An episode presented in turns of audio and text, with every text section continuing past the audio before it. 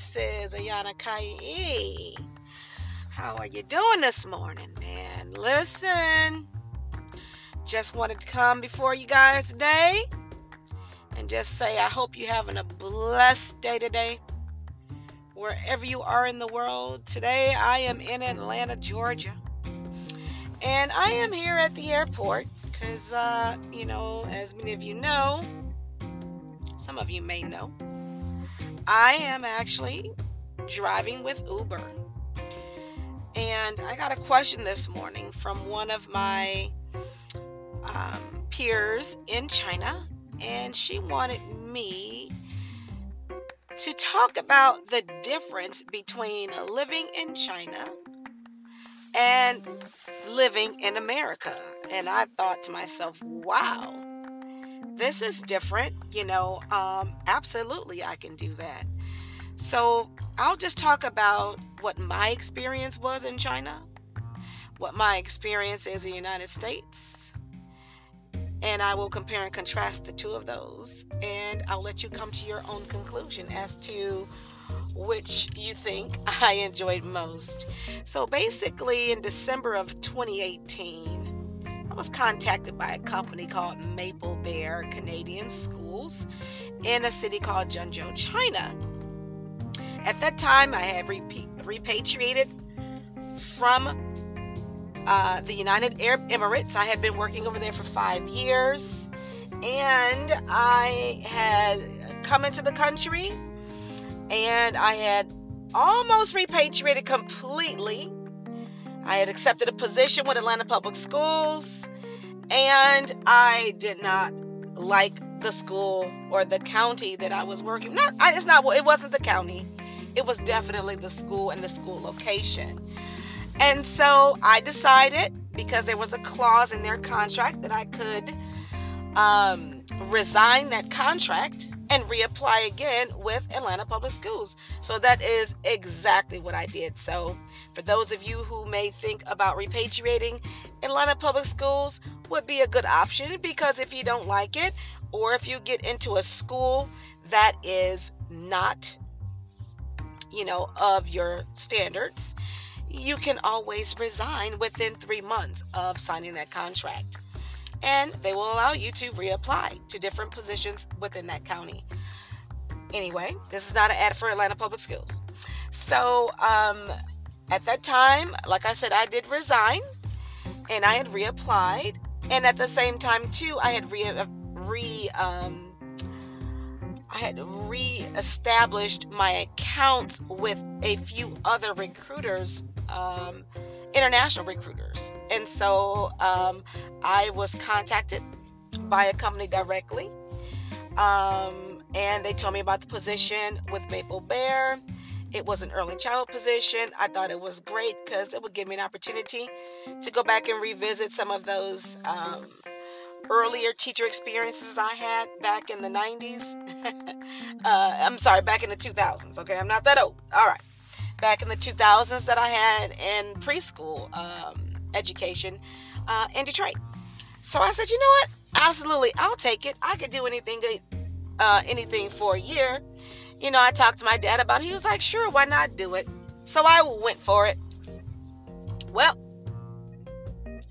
Zhengzhou spelled Z H E N G Z H O U. Zhengzhou. All right. Zhengzhou is in the province of Henan, which is like central northern part of China. Very cold, very, very cold place in the wintertime. As you guys know, China is cold in the winter especially in the north. In the south, it is warmer, kind of like Florida is to, you know, uh, Michigan, so to speak. All right, so took the position, got it, flew over, went into the city of Zhengzhou. My employer picked me up in a vehicle. The vehicle was pretty dirty, so I was like, hmm, this is interesting. They picked me up in a dirty car. Okay? So they I get in the car, of course, you know, I can deal with it. I'm not bougie. I'm just a little bougie. Okay, so I got in the car, let them drive me. So they're like, well, we're going to take you to your apartment home. I said, okay, great. So they take me to a building in the central business district of Zhengzhou. And when I tell you, it was the filthiest place I had ever seen in my entire life. I mean it. The dirt was so thick in this place that it's very hard to describe. So, anyway, we get out.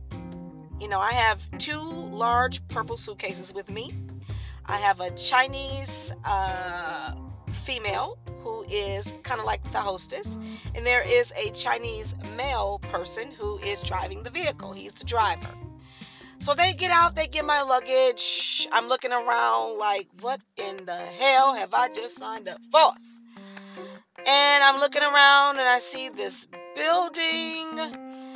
Um, we go back, there is a huge dumpster around the back. Around the back is where the entrance to the apartment building is. All right. There's a huge dumpster out in front of the door, and people are walking in. It's pretty busy.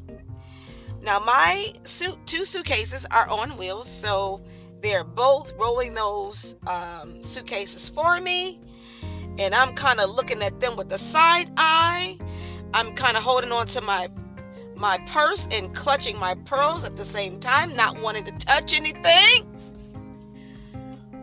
So they press the button to go up to, I don't know, say the fourth floor. The elevator opens and there is water. Water. You hear me? Water. On the floor in the elevator. So, of course, I'm like, oh my. We get in the elevator, we go up. The elevator door opens on the fourth floor.